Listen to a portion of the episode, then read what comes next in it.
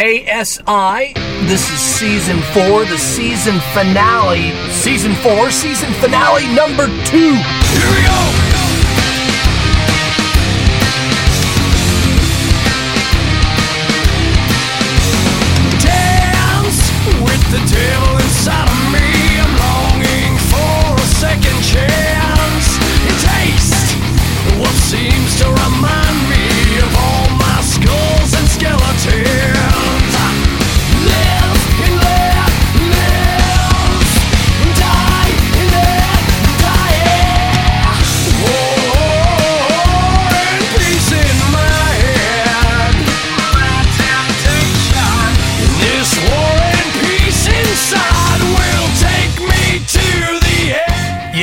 Kicking off the podcast with the same bumper I did on the last one, because it's all one fluid season finale show. And yes, once again, recording this episode in my car. Due to time constraints and things like that, I have a studio level microphone now. That records just beautiful quality sound, but it's just getting in front of the thing and having time to carve that out and edit and all that production. You could help with that if you like. ASI247.org. Click on the donation button and you could give to help free up some time, right? From the massive time suck that is my Uber and Lyft driving activities. Also, if you want to advance the message of ASI, of sexual integrity, of understanding what integrity means and helping define that for a culture, a generation, if you are sick of uptight, kind of surfacey, shallow religion that just doesn't seem to have any meat on the inside, if you would like to see the hollow cup, start to get full of something substantive, right? Something tangible besides just more information and speakers talking about stuff that we already know that isn't moving the soul. If you would like to, again, advance that end, again, I invite you to donate to the podcast. Also, if you could leave a review. Now, I know there's a lot of reviews. I think I have like 20 some odd reviews, 30, I'm not sure, on iTunes. But on iTunes, especially you iTunes users, all the podcasts, right, formats, however you listen, Stitcher, TuneIn, I'm on those as well. Leaving reviews on those is also great, but especially with iTunes, if you could sit down and write, like, this is kind of a non-financial way of giving to the mission of the ASI podcast. If you could sit down and write a review just on your smartphone, if you have a iTunes account, if you have an iTunes ID, you can go ahead and leave a review of this podcast right there on the podcast page. Rate it, review it, hopefully something positive. It would be nice and desirable. Taking you on this drive, right? This adventure. I would hope I would get 5 stars as your Uber driver / tour guide on this misadventure known as sexual integrity.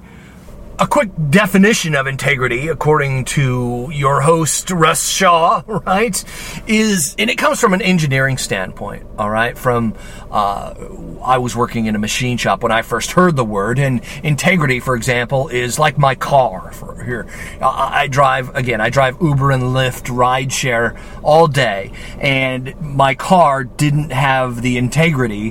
When I dropped this dude off at the airport, all of a sudden it started making this nasty squealing noise, and I didn't know why, and I had to figure out what was wrong with it, right?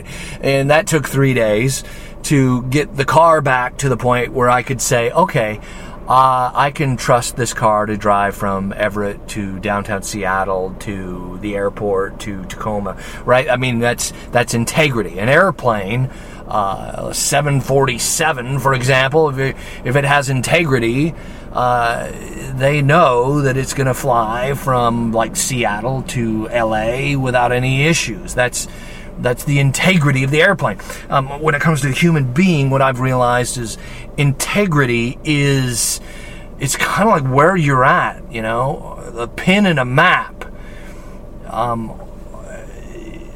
Little blue dot from the GPS. When you know where you are, and then you want to know where you're going in your life, and then the integrity to complete the trip, right? Like, if you don't know who you are, where you're going, there's some integrity issues. Sexual integrity would say, all right, well, I'm married, so I am going to love this person, for example, and I'm going to be faithful to them. And then if you're doing things outside of that, keeping secrets about it and stuff like that, if you have a compulsive, you know, life-altering porn habit, that's, you know, again, is that going to sustain the trip of your holy matrimony, your relationship, your marriage? I mean, nobody gets married and says, yeah, we'll do this for 10 years and then we'll get divorced, you know, like everybody else does, because that's the hip, cool thing to do. No, people fall in love and you hear songs about it. It's supposed to last forever, right? I'm with you forever, baby. I mean, just, if I could bring a song to mind, I don't have one, but you get what I'm saying. A relationship, when you fall in love with someone, you're just like, oh, I love this person. I want to be with them and grow old with them. And that's integrity, right? That's a distance trip with another human being. Maybe that's part of the integrity of you as a single person, that maybe you would like that, or maybe you have a hard time trusting that. That was me when I was single. It was like, you know, my parents got divorced. My mom was divorced 3 times. I had a couple of stepdads, right? That kind of thing. And it was like, you know, is this marriage thing really real? Can human beings, are they compatible enough to stand each other? You know, are we so selfish that we can we really do this thing called relationship? It was a big question mark in my mind. The integrity of me, Russ Shaw, just me behind my eyes, not my mom, not my friend's parents, not, you know, and I had my grandparents were married for 50 some odd years, right? So there was that, but just looking at my own life and going, okay, can I, as a single person, when I was single, could I love someone? Could I trust this other human being with my very vulnerable, sensitive soul and heart and spirit? Could I really open up to them? Is that something I could do, you know? Is that a trip? Is that a venture that I'd be willing to take? So that's something that I want to get into in the next season of ASI, is realizing that we're on a journey. X marks the spot is another good one when it comes to thinking about human integrity. The treasure map is usually what you think of when you think of X marks the spot, right? And there's a huge treasure that has come in my own life when I realized, you know, I want to start here, right? What do I want? Where is my life going? And I'll be honest with you, as a host of this show, I've not been good at that. I said I was going to write a book, you know, 10 years ago. I said 5 years ago I was ready finally, right? I mean, all this stuff. I still haven't written anything. I haven't published anything. I'm still, you know, I've been in a ongoing healing. I have been wounded before. I've had things blow up in my face. I've made plans and set goals and didn't achieve them, and that, you know, it's just, you start to feel like, you know, my ADHD, is that the problem? Am I just, you know, my goals are not realistic, or I don't have smart goals, to use that term. And maybe that's an excuse, I don't know. But I really do, I have a journey. And it's not that I'm all about, you know, leading by example, but to be honest with you, there's a version of me that hosts this show, and sometimes I have to go back and listen to my own show, right? Like I've said that before, but there's a version of me that hosts this show that says things that I believe in my core that I'm not doing, all right? That I want to be more of a purpose-driven kind of person, and I'm just not, right? I get wounded, I get hurt, there are setbacks, I make excuses, I'm a bit lazy. I want to not just lead by example, but I do want to live this life like the good Lord just gave me so many days. Man, I may sound like I'm younger, maybe that's because of my own, growth emotionally, right? My maturity was stunted as an addict for so many years, but really, honestly, I want to mature in a way that is exciting, that is purpose-driven, that is what I'm about, why I'm here, what kind of ripple effect am I going to make? I'm going to start with that, and I have before, all right? And I'll be honest with you, it's just a lot easier sometimes to just throw in the towel. I can't write a book, I'm too scattered. That's a horrible thing to tell myself. I know that.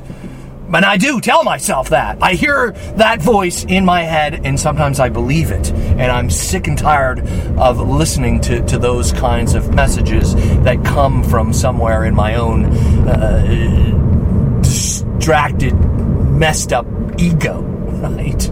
Or self-image, right? That's one of the things, I've talked about that a lot in the past. Just get up and move, right? Show me what you can do when you step into the circle and shake like we do, and move when you just can't take it, and move if you just feel like breaking it. Move and show me what you can do when you step into the circle and shake like we do, and move when you just can't take it, and move if you just feel like breaking it. Come in, stop. Listen to my voice, if you're making the choice, tell all the girls and the go. You've never been here, you've never been to the place inside. I face my fear, it takes everything I am. So just move when you just can't take it, and move if you just feel like breaking. Just get up and move, right? If you could move, start some kind of movement in your life. Some music from a past episode I've played before. Sometimes in the quiet times, right? Like when you're trying to accomplish a goal, or when you're trying to understand where you're at, right? When it comes to purpose, when it comes to the meaning that you're here, right? Why you're at the place you're at. When it comes to even working towards recovering from an addiction, or recovering from a breakup, maybe a relationship that's ended, or the death of a parent, a spouse, a loved one, these things have us. There's a blessing in the quiet space, is what I'm saying, and sometimes we don't like that space, but that's what I've found, is that quiet space is where I've seen the most power come from my relationship with my Creator, all right? From my relationship with God. Reminded me of this song. My son actually turned me on to this song. Him and I, we bought a Jaguar, right? He used his own money. He worked out doing shopping carts at Fred Meyer, and we bought this 1989 Jaguar XJ6. It needed a lot of work, it had electrical problems, but we fixed it together, worked on it together. But one thing we did not get working in that old Jaguar was the stereo. Had the stock, Jaguar stereo. And this is the old Jaguars, right? The ones that were made in the UK. They don't even make parts for them anymore. So it was certainly a challenge. And it is roadworthy, but that's what he was telling me. He was telling me about this song, and also telling me about the fact that, you know, he didn't want to put in it one of these, you know, Bose sound systems or some nice stereo, right? He kind of wanted to keep it stock.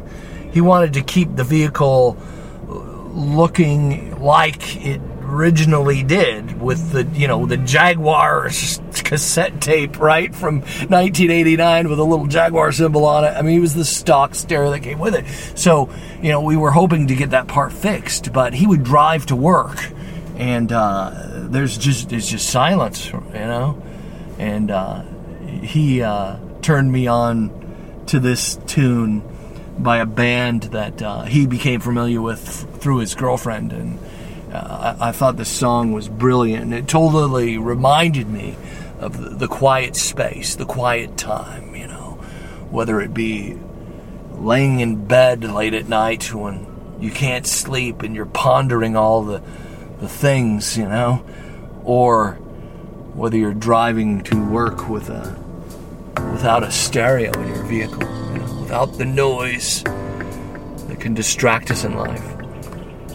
This is 21 Pilots. It's called Car Radio. I ponder of something great. My lungs will fill and then deflate. They fill with fire, exhale desire. I know it's dire, my time today. I have these thoughts so often I ought to replace that slot with what I once bought. Cause somebody stole my car radio and now I just sit in silence.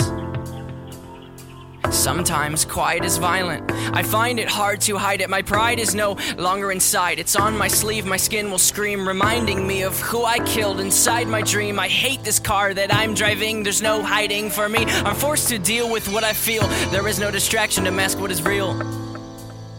I could pull the steering wheel. I have these thoughts so often I ought to replace that slot with what I once bought. Cause somebody stole my car radio and now I just sit in silence.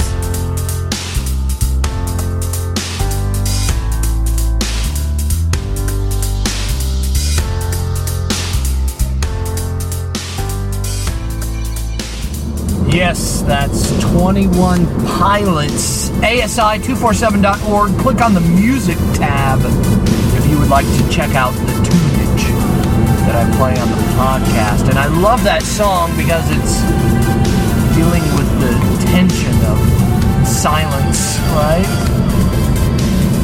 Where do we go in the silence? How does the silence, you know, just stillness and peace, how does it make us feel? Maybe a little like this.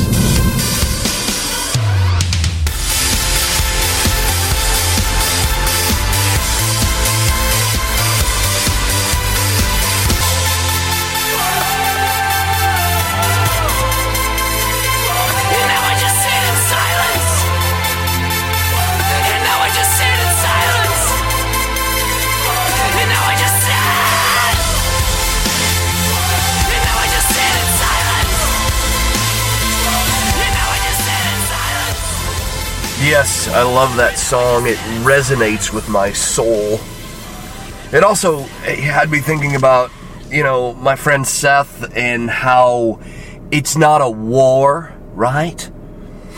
Like, I had to back up from that a little bit, and, you know, every man's battle and stuff like that, you know, this kind of war metaphor, my heart seemed to really jive with that, you know?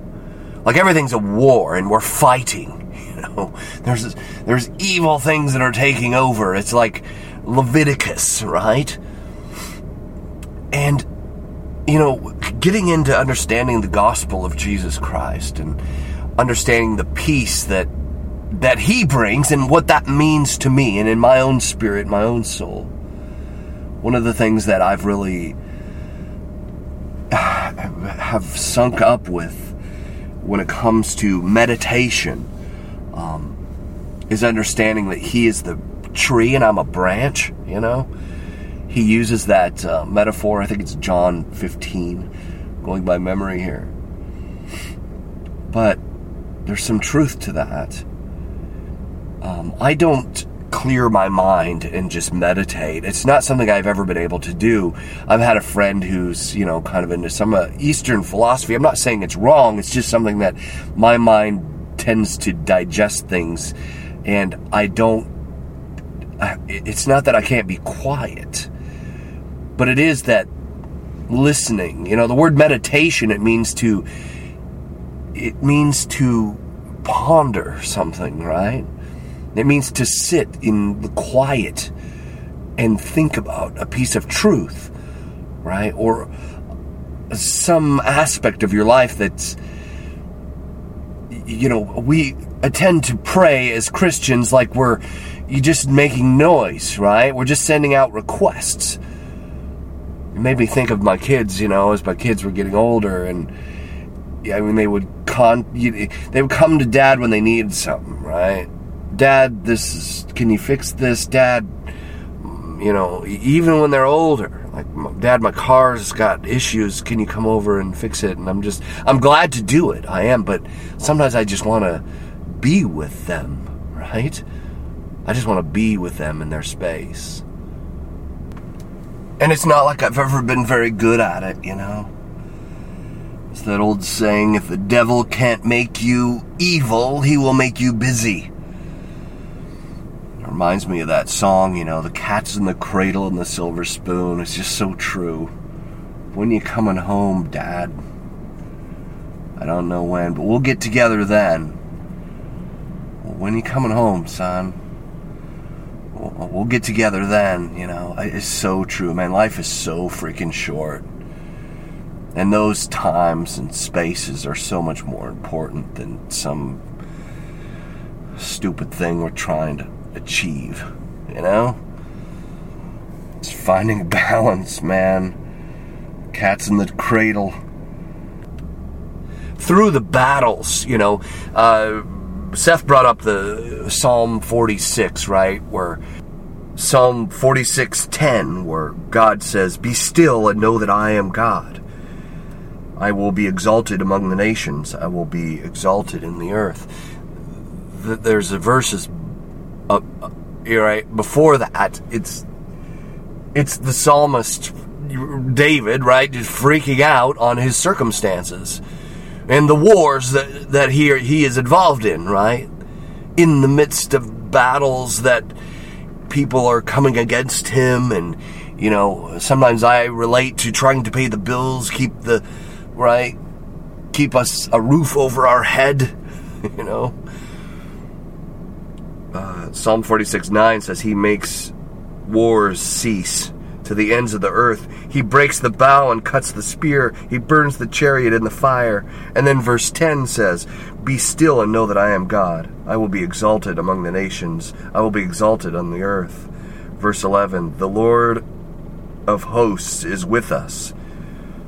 The God of Jacob, our refuge." And then Selah, which could be, it's part of a song, right? This is music that's being written, but it's also that part of the song that's just sit on that for a little while, you know? There's this other story in the book of Kings where Elijah is going to meet with God, right? And he's told to go to a certain place. It starts in verse 11. This is 1 Kings 19. "And he said, 'Go out and stand on the mountain before God. And behold, the Lord passes by. And a great and strong wind tore the mountains and broke them into pieces and into rocks before the Lord. But the Lord was not in the wind. And after the wind came an earthquake. But the Lord was not in the earthquake. And after the earthquake, a fire. But the Lord was not in the fire. And after the fire, the sound of a low whisper. And Elijah heard it, and he wrapped his face in his cloak and went out and stood at the entrance of the cave. And behold, there came a voice to him and said, 'What are you doing here, Elijah?'" Right? I love that, because Elijah's not, you know, thinking that God is bringing down fire and brimstone on him, right? Elijah's still there listening for the Lord. And that's a beautiful way of looking at prayer. Instead of talking so much, we would sit in the silence, maybe even get comfortable with it, Maybe even turn off our car stereos and our podcasts and my Spotify, right? I'm just talking to myself here, man. Because there's peace in the silence and God speaks to us there. Instead of talking the whole time, if we could listen, man. And I'm going to learn to do that too, man. It's going to continue on.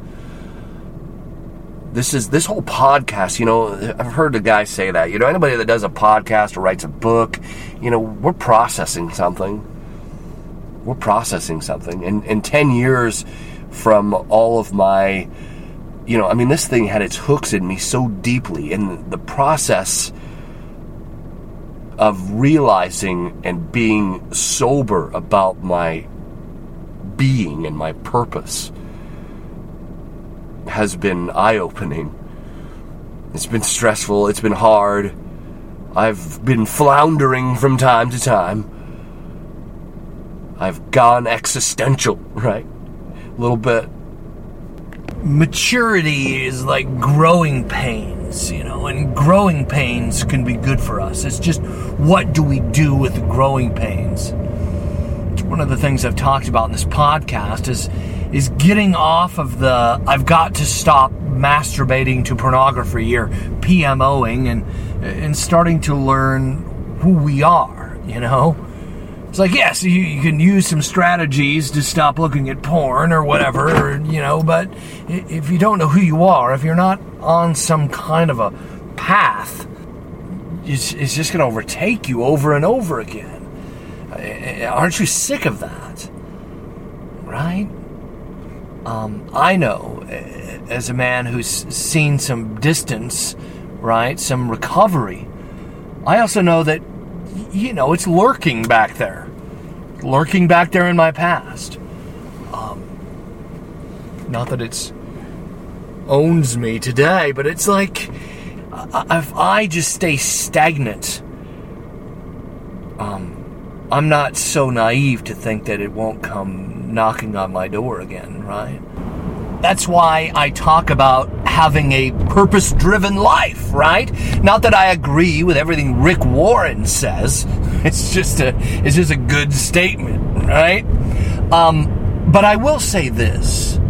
You know, some of my time at Mars Hill and some of my time in study and the people I was around for a while, I started to maybe ease into a sort of existential kind of feeling and thinking about my faith. The 10th commandment was a big one for me. That one, I did the most shows on that 10th commandment. I did a series of shows called the Decalogue, where I was unpacking, like, the law, right? The Old Testament law. These are the 10 commandments, you know. There's pretty good moral teaching in there, right? Like, don't cheat on your wife. Don't steal stuff that doesn't belong to you. You know, don't kill your people, right? I mean, stuff like that. But the biggest one for me was don't covet. The whole coveting, you know, it's coveting your neighbor's stuff, being content with your life. And I think I may have interpreted that piece of Scripture, that law, right, the 10th commandment, as existentialism. And let me unpack that word a bit. It's a word from philosophy. It's a difficult word to define, all right? But I heard one college professor who said it well, and I thought it was brilliant. It was a brilliant definition of existentialism in a nutshell. He said that it's like life is a long walk off a short pier, right? That was his definition of existentialism. Like, while you're making other plans, every day keeps ticking by. You're missing out on certain aspects of your life because you're so driven to accomplish your goals or further your career or whatever it is. And that will have you missing pieces of your life. And I thought that was important. I thought that was critical because I'll be honest with you, I'm a driven kind of person. I was more driven as a younger man, right? But as a driven guy, I can feel like there's a little Rocky music playing in the background here. You know, you start to feel like that. Like, I can take on the world. I've got these ideas. I've got this plan. I'm an entrepreneur. I can do these things. And then, you know, you start to feel that music, right? And then you look at your family, you know, and you're seeing how things are out of balance, right? So I think it's important to have not just career goals or what you want to accomplish in this world and make your mark on this world, because I think that there can be a certain level of narcissism there, right? So it's having relational goals. It's having family goals as well. And it's difficult to do stuff as a family and to have date night and all this stuff when you're poor. I get that. It is. But you can still take that time, even though it's hard and difficult. You can not make excuses and take the time to carve out some relational building time. Whether you're married or not, it's important to have relationships with other people, because the more time we spend alone just trying to do our own thing, I find the more we get messed up and tied up, and we're tripped up in our own, and then we get stagnant because we don't feel like our lives are moving forward. And a lot of times it's just this balance between relationship goals, right? And I use that word loosely, right? I have a goal to meet with my friend today. Sometimes it takes that. I have to write that stuff down. Without a goal, without a date and a calendar, an aspiration is like imagination, right? It's like fantasy. It's not really going to happen. It's just something you would like to do. But Walt Disney had a great quote. He said, "Everyone needs deadlines." Right? So having some time to really put this stuff down in a calendar, because listen, at the end of your life, laying on our deathbeds over and over again, you hear these stories where people are like, I wish I would have spent more time with my kids, with my wife, with my family, with my friends. I wish I would have invested more in relationships, is basically what they are saying. Because this is sort of the anthem of what we should be aspiring to, right? Love this tune by Shinedown. Little music review on the ASI podcast bumper promo tunes. Nothing ever feels quite the same when you are watching dream, and you will never look at anything the same when you see what I see. How we forget ourselves, lose our way from the cradle to the grave. You can't replicate or duplicate, gotta find your own way. Yeah, no one gets out alive, every day is do or die. The one thing you leave behind is how did you love? It's not what you believe, those prayers will make you bleed. But while you're on your knees, how did you love?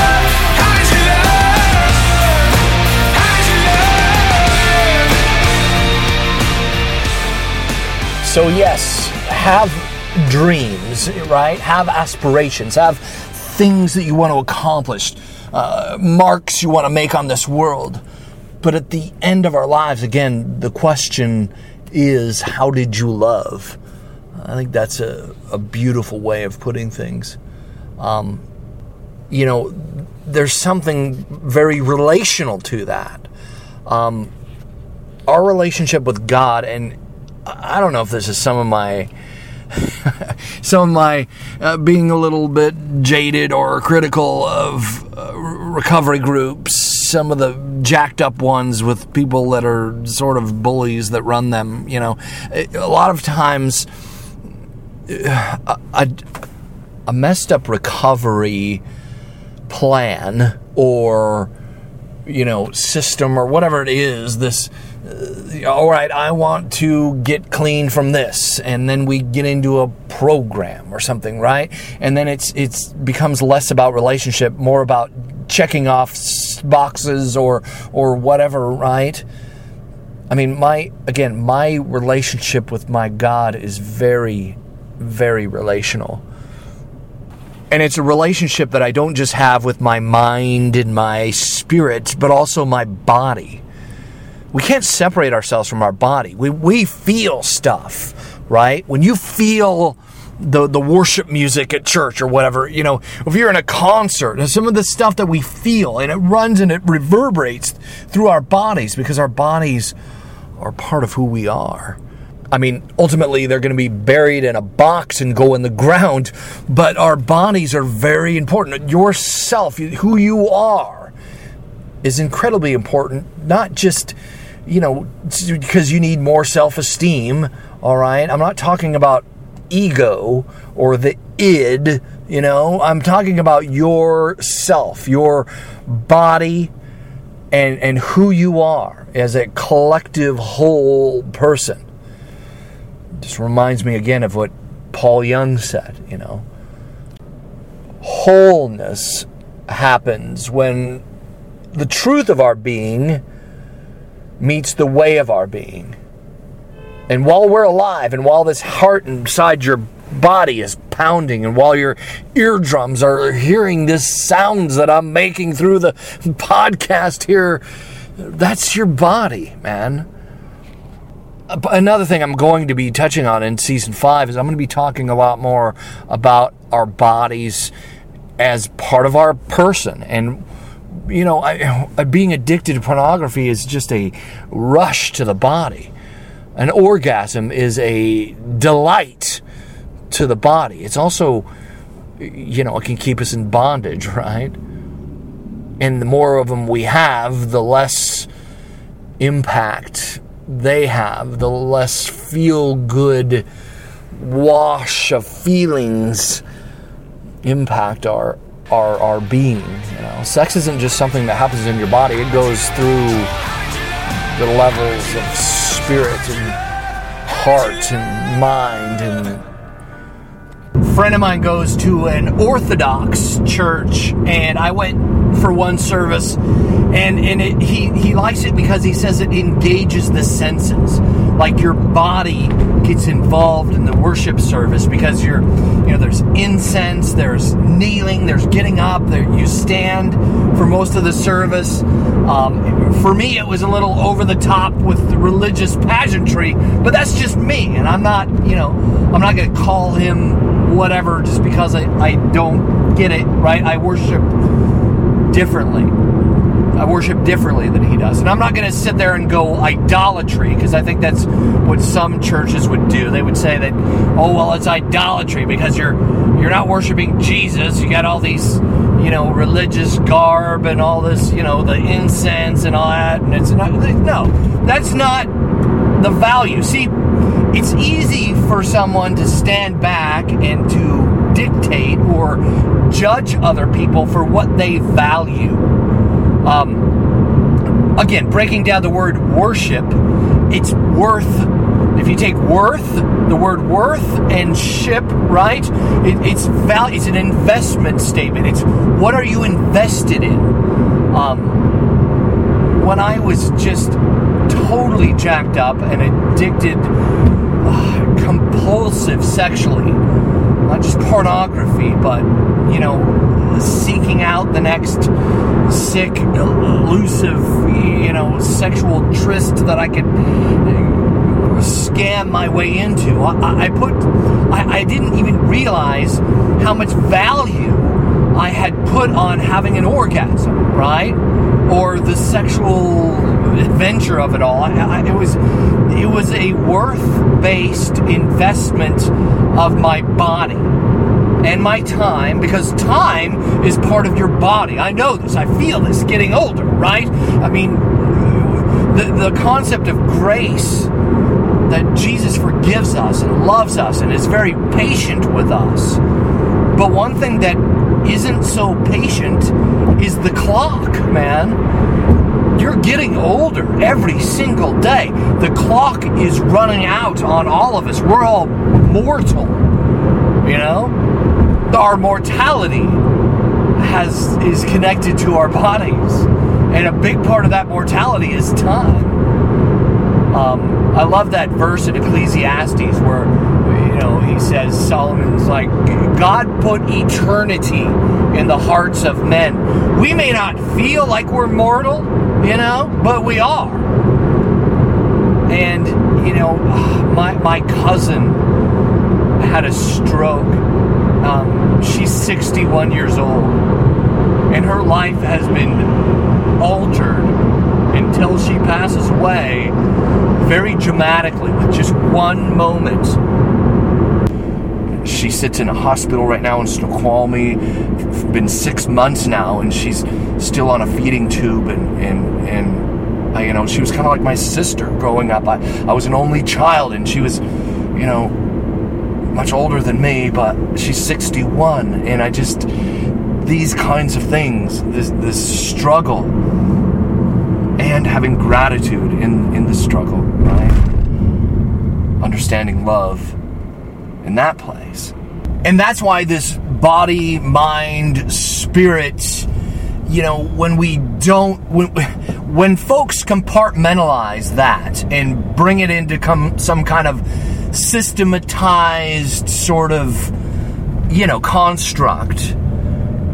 The problem is when we interpret the Bible through that kind of thinking, to divide it up, to take a person and divide them into three parts, and then just say that's, you know, you're either this or you're that. You know, it's not all-inclusive. Who is this man that lives inside me? You know, this analogy. We're struggling with our identity and our place in the world, who we are, right? All of this has to do with, I'm not just going to say ego is the thing, right? Or ego is a bad thing either. Basically the id, the ego, the superego, this is basically a systematic framework that one man named Sigmund Freud came up with to explain the human psyche, all right? And it's sort of classic psychology. I listened to a couple of lectures, one at MIT and one at Yale. And the professor at Yale was actually like the dean of the college or something like that, the guy that taught one or two of the classes. And he had some great things that he was saying about Freud, you know, because, again, this is historical kind of psychology. Freud, when it comes to ego, and the guy who, you know, wrote the book, right, he basically got this concept, and some people could argue this, of Plato's chariot. All right, so Plato comes up with this allegory describing the human psyche as a chariot. And there's horses, right? The horses are our lizard brain, right? The evolutionary biologist would say. It's the animal part of us. It's our motor function. It is, you know, not just desire, but the animal desires, right? I need to eat. I need to reproduce. A lot of this stuff can be attached to a jacked up sexual compulsivity, pointing to this, the id, right?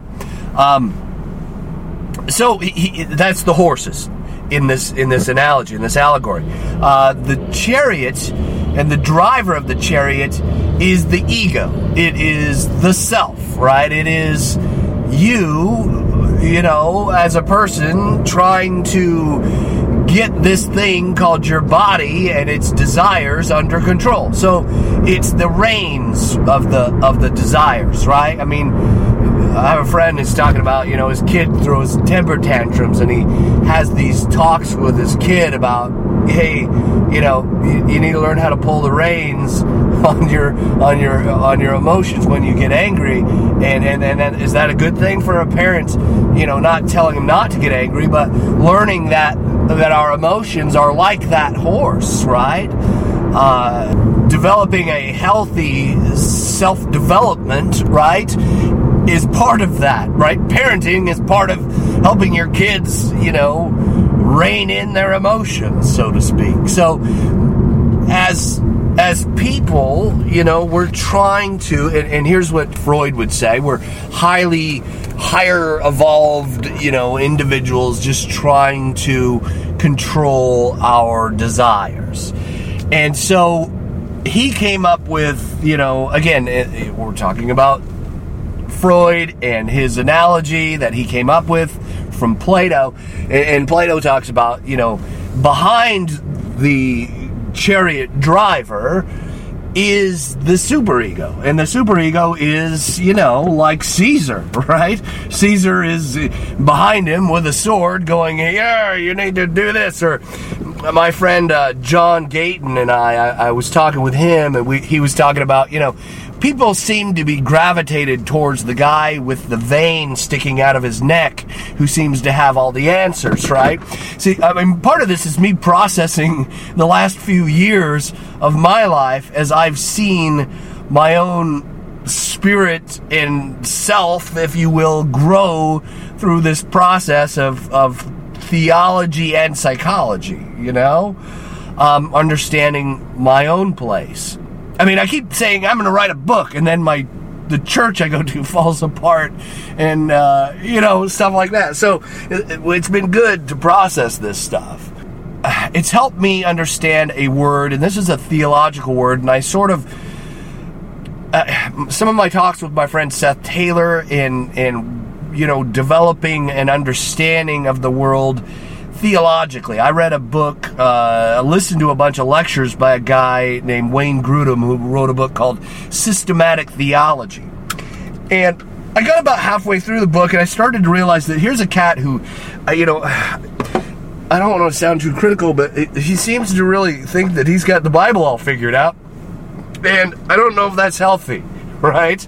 Once we start thinking that we can figure God out, that we can climb in the driver's seat of God, I mean, that is just unhealthy, all right? That's maybe a little scary.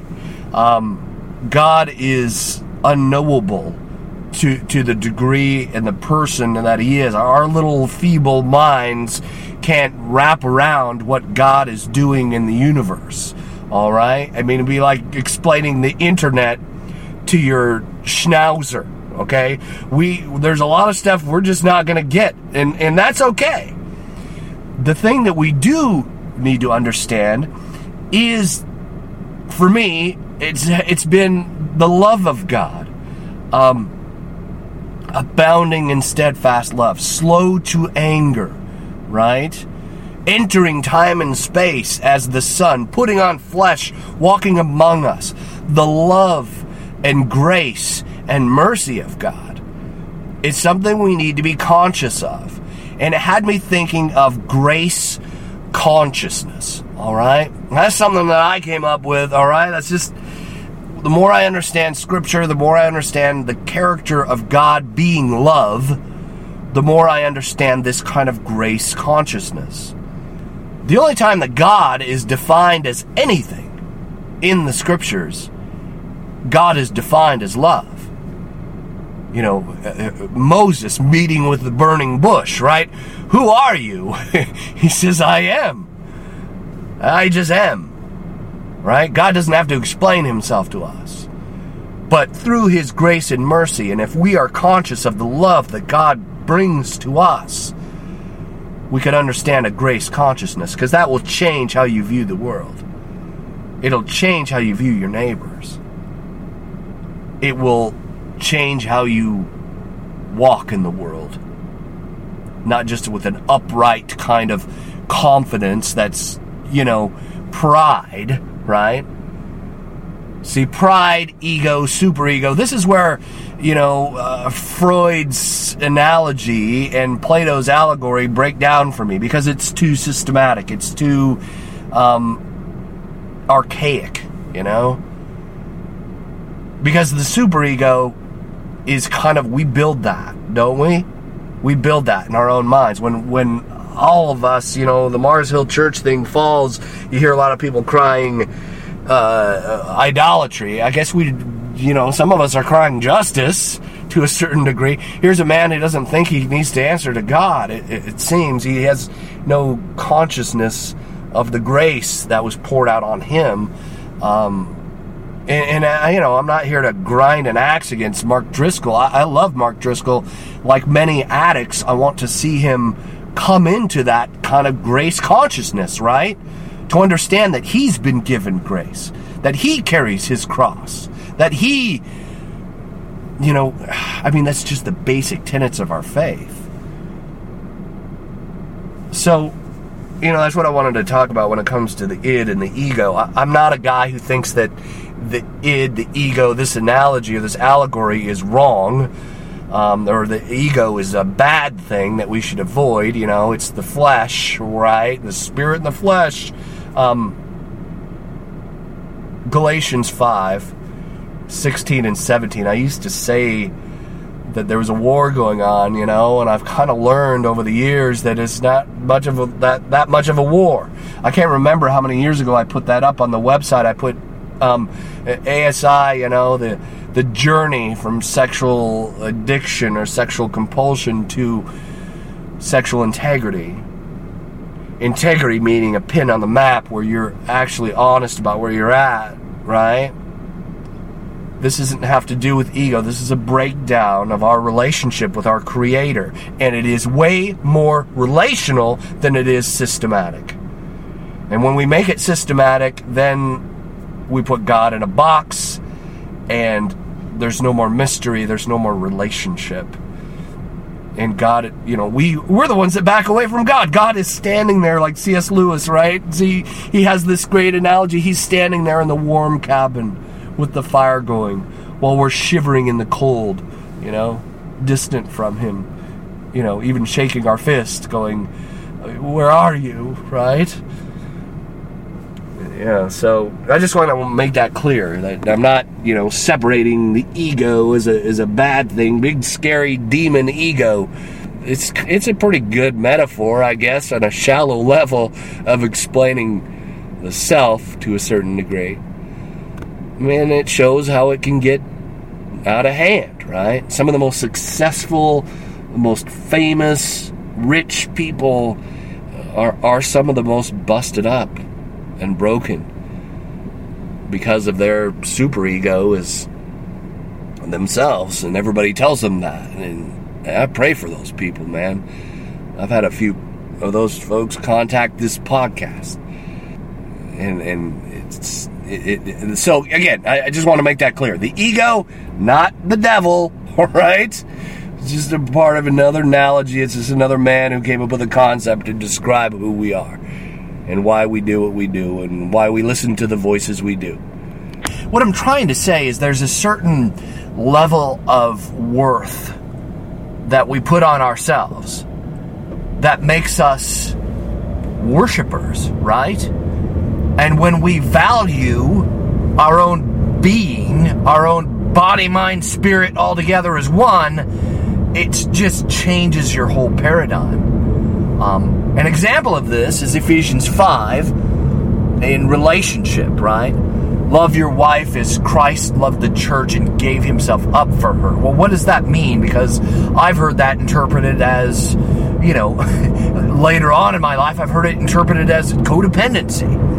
And some Christian counselors and pastors will, maybe because of a lack of knowledge, will bolster people's codependency issues, and that's not healthy either. So I like to talk about the verse that comes right after that, which is Ephesians 5:29, where the Apostle Paul says, for no one ever hated his own flesh, but nourishes and cherishes it, as the Lord cares for the church. Now, I remember being in Pastor Rick's office, and this is one of those verses that I thought was contradictory, and I didn't like it, and I thought that it was just BS. And here was my argument to Rick at the time, and I said, dude, I don't even like myself. I'm supposed to love my wife and as much as I love myself. Like, what does that mean? Because I don't even like myself. That's just where I was at. And he says, what that means, he says, even in the aspect of someone who's suicidal, they are putting so much, they're investing so much self-worth in their ability to ease the pain that they would end their own life. If that's not nourishing and cherishing that one thing, that body, mind, spirit, right? I just got to kill the pain. That is a form of value and economy with someone who's not thinking about others, right? It's just all about me and my pain, and if I check out, it doesn't matter what the ripple effect is, because we are so invested in our own bodies to numb the pain that we would let our ego even end our lives just to appease that part of us that we cherish. And see, when we understand our value, it changes everything. It changes how you feel. It changes how you view yourself. And when how you view yourself changes, it'll change your heart. And again, it's something I've said 1,000 times, change the heart, changes the mind, changes behavior over time, because your heart is immensely valuable.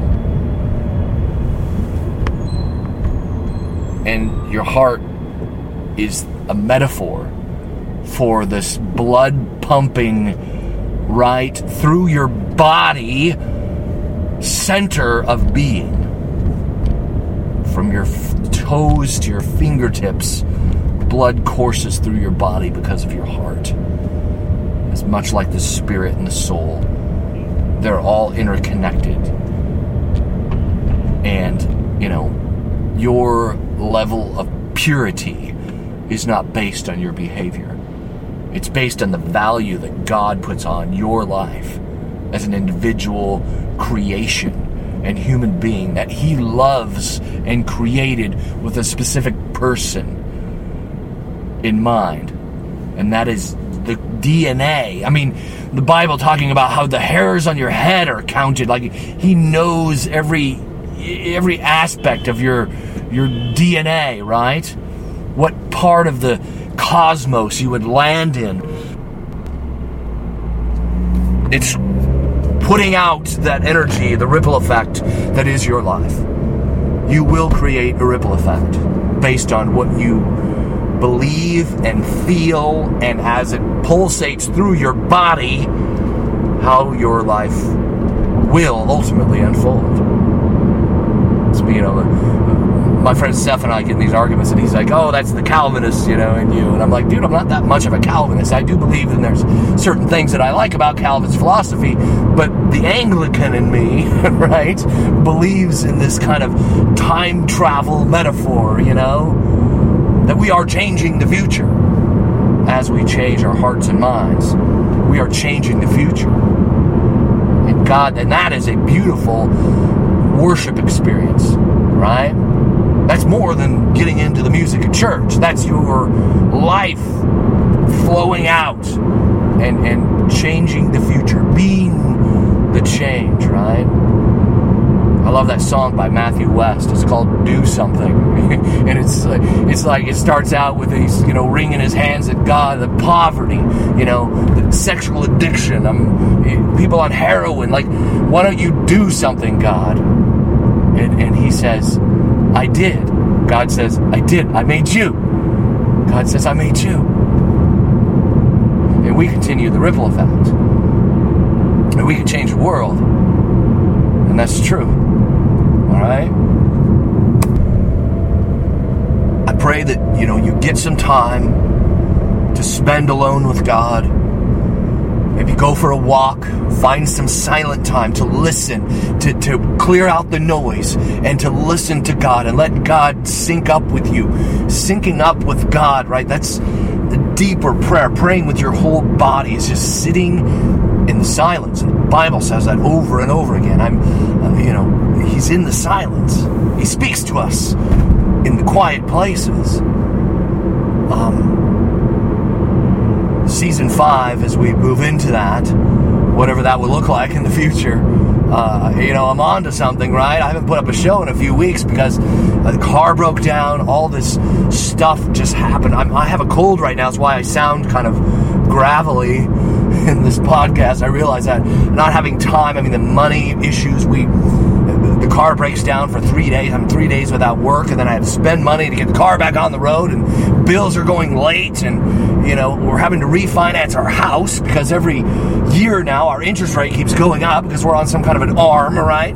So keeping the credit score where it should be, right? And all this pressure has happened since the last podcast in the season finale, and that's when I start to realize, hey, there's that resistance. I must be onto something, and I'm learning, and I'm growing through the process, through the suffering, through the issues, right? And how I'm handling it, as opposed to how I used to handle it, which was usually crying and freaking out and cursing God and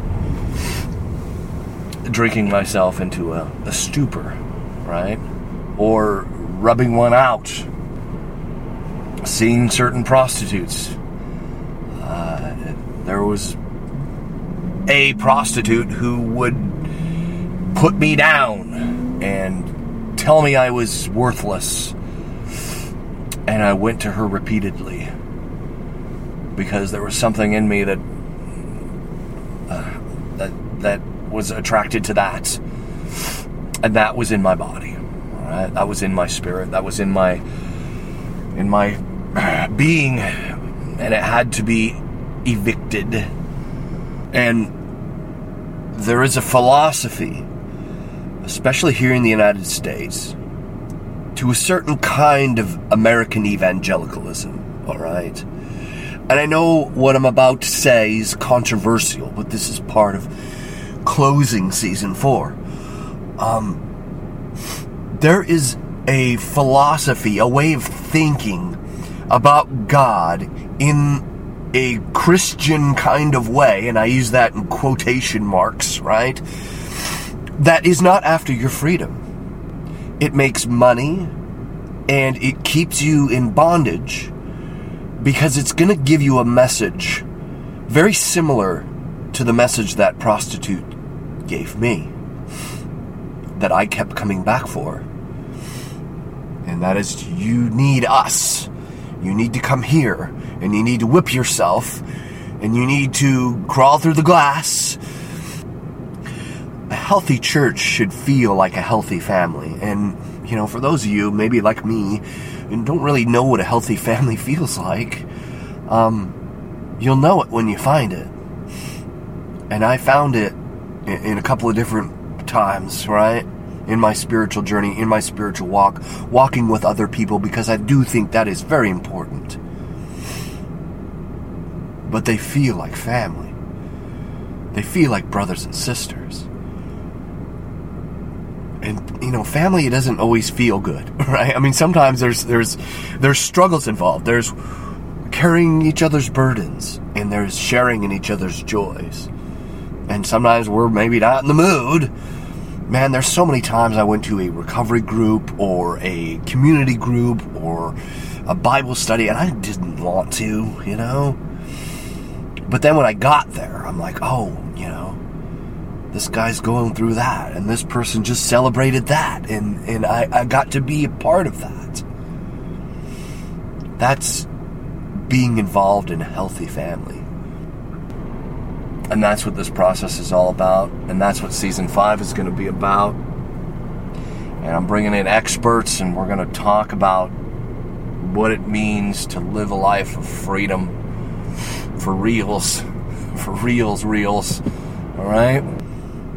But I think more and more as time moves on, we start to understand the machine. People say, I don't trust organized religion or institutional religion. It's because it's not authentic, and it's trying to bring you back into that place, right? That shame-ridden place. It makes you feel at home in the dirtiness of who you are. This is the deceptive and disgusting part of a bad interpretation of total depravity, for example. Church is a family. Church is a people. Church has no walls. It has no systems. It has no, you sign a paper and you have to sign up for these three things, and it just, no, it's a family. It's not a machine. It's not a business. There are business aspects to it, but the heart of it is family. And being in a safe place. We follow Jesus. It's being like Jesus. She stands with welcoming body language as she's in front of the door. And this door that she stands in front of is, it's huge, it's tall, and behind it is light. And she isn't standing there going, the good people get to come. No, she's saying there's room for everyone. She's not making people out to be their issues. She's not dividing people by what kind of sins they struggle with. She, like Jesus, is working to throw out the accounting book that is our sins. Laying down heavy burdens. And picking up a cross in relationships. She has a slow burning fuse, all right? She has eyes of kindness. And in her heart is love. She's not an individual, she's a people. And that's who the church is to me. I'm getting emotional as I say this. It's... I am so not the usual person you would find in a church. Or that would want to belong to one, But I love Jesus, and I love seeing what he's doing in the lives of other people, and in communities, in countries. Again, thanks for listening. It's been a weird kind of relationship that I've had to the podcast. It's been an honor. As I turn off the car and go back in the house and take some more cold medicine. Thanks for listening. I'm humbled and honored that you folks listen, man. I really am. Until next time, I'll leave you with that song by Matthew West. I love this song.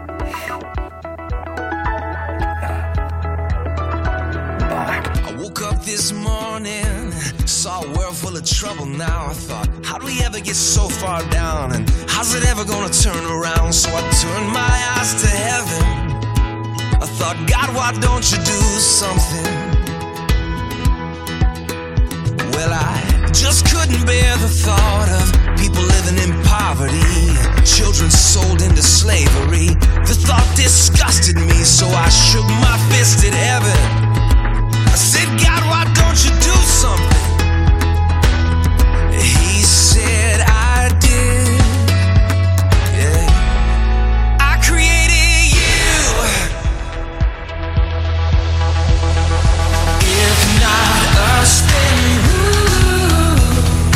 If not me and you, right now.